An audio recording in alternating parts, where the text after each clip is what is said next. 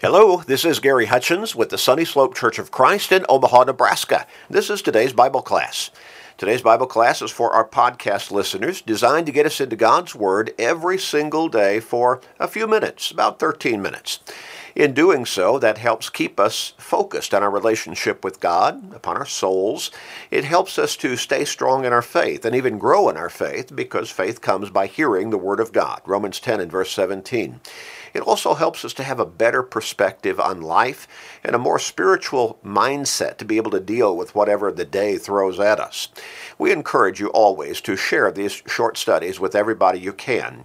Help them to change their focus, to be thinking about their relationship with God, to be thinking about getting ready for eternity themselves. Share with your family members, friends, work associates, neighbors, with everybody you can. What a great blessing to help somebody get to heaven ultimately. But you know that would also be a great blessing for you. So make up your mind. You can share through Facebook friends, text messages, maybe other technological means as well. But make up your mind and make that commitment and start sharing with everybody you can. You might help somebody turn their life around for good. We're going to begin a new line of thinking and study today. I want to talk to you about something that all of us really should have in the forefront of our mind on an ongoing basis every day. Now, I say in the forefront of our mind, it ought to always, this reality ought to always be there for us. And let me tell you, there are a whole lot of people, not just all around the world, but in our country today, who need to refocus their lives as a result of this particular point of truth. I want to talk to you about the greatest love story ever told the greatest love story ever told God's love story. Have you ever thought about God's love story? You know, the story of Jesus Christ and the gospel is a story basically of God's love for you and for me and for all of mankind throughout all of the world in every generation. In 1 John chapter 4 and verse 10, the Apostle John wrote, In this is love, not that we loved God, but that He loved us and sent His Son to be the propitiation for our sins. Now, that word propitiation is a strange sounding word, not one that we use around the dinner table every evening, is it? And it's a technical, really, word in, in meaning, but basically, if you could think of Jesus substituted for us on the cross. He died in our place. We were the ones who deserved to die because of our sins, because the Apostle Paul says the wages of sin is death. Romans 6 and verse 23. But the rest of that verse, verse 23 of Romans chapter 6, says, But the gift of God is eternal life through Jesus Christ our Lord. So, Jesus, God sent his Son, Jesus the Christ, the Savior, the Messiah, into this world, knowing ahead of time that he would die on that cross as the one time for all time perfect sacrifice to pay the price for the guilt of our sins. In fact, you get that sense of this being the perfect sacrifice when we read Hebrews chapter 7 and we look at verse 27. Who does not need daily, speaking of Jesus, who does not need daily as those high priests to offer up sacrifices first for his own sins and then for the people's. You see, the Jewish priests of Old Testament times, well, yes, they would offer sacrifices for the sins of the people, but they were sinners themselves. So first they had to offer sacrifices for themselves, for their own sins. Uh, Jesus did not have to do this. For this he did once for all when he offered up himself. Jesus served as the one time for all time perfect sacrifice to pay the price for the guilt of our sins. So he took our places on that cross, died for us. And why? So that his righteousness could cover for our unrighteousness as we would come to God through him as the Savior. Commit our lives to God through Christ be baptized for the remission of our sins. Acts chapter 22 and verse 16. And as we're baptized into him, the blood that he shed on the cross, as that perfect sacrifice, cleanses us of the guilt of our sins.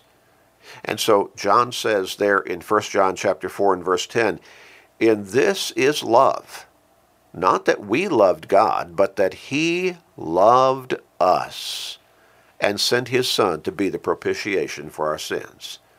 What an incredible, what an incredible statement of God's love.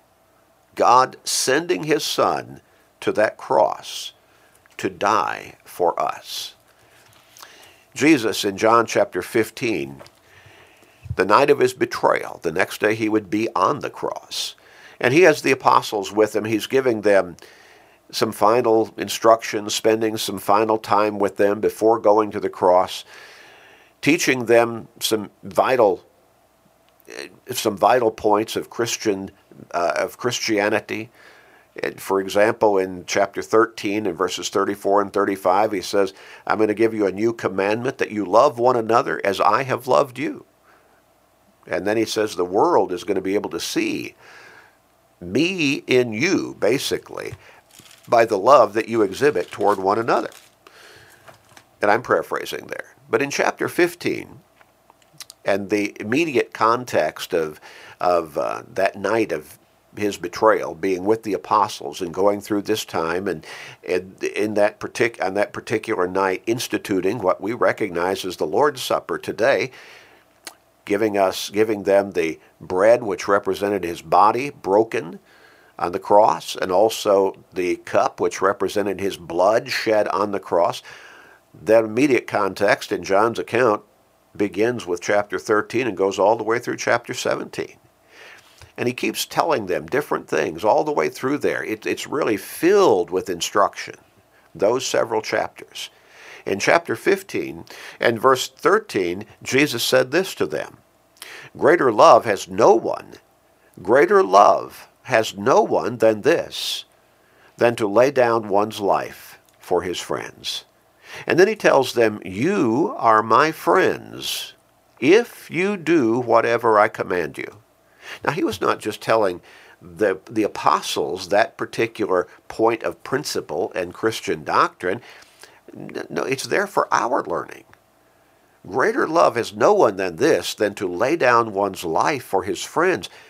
We are his friends if we follow his commandments. Now, everybody wants to be a friend of Christ, but that conditional point at the end of verse uh, 14 there, if you do whatever I command you, a lot of people don't like that. They want the love of God exhibited to them through Christ. They want that sacrifice of Christ paying the paying the price for the guilt of their sins. They want to be in Christ. They want to be saved. They want to get to heaven, but they don't want to follow his commandments. They don't want to live by what he commands us to do, by his teachings in other words. They don't want to have to be obedient. That's that's an inconvenience for them.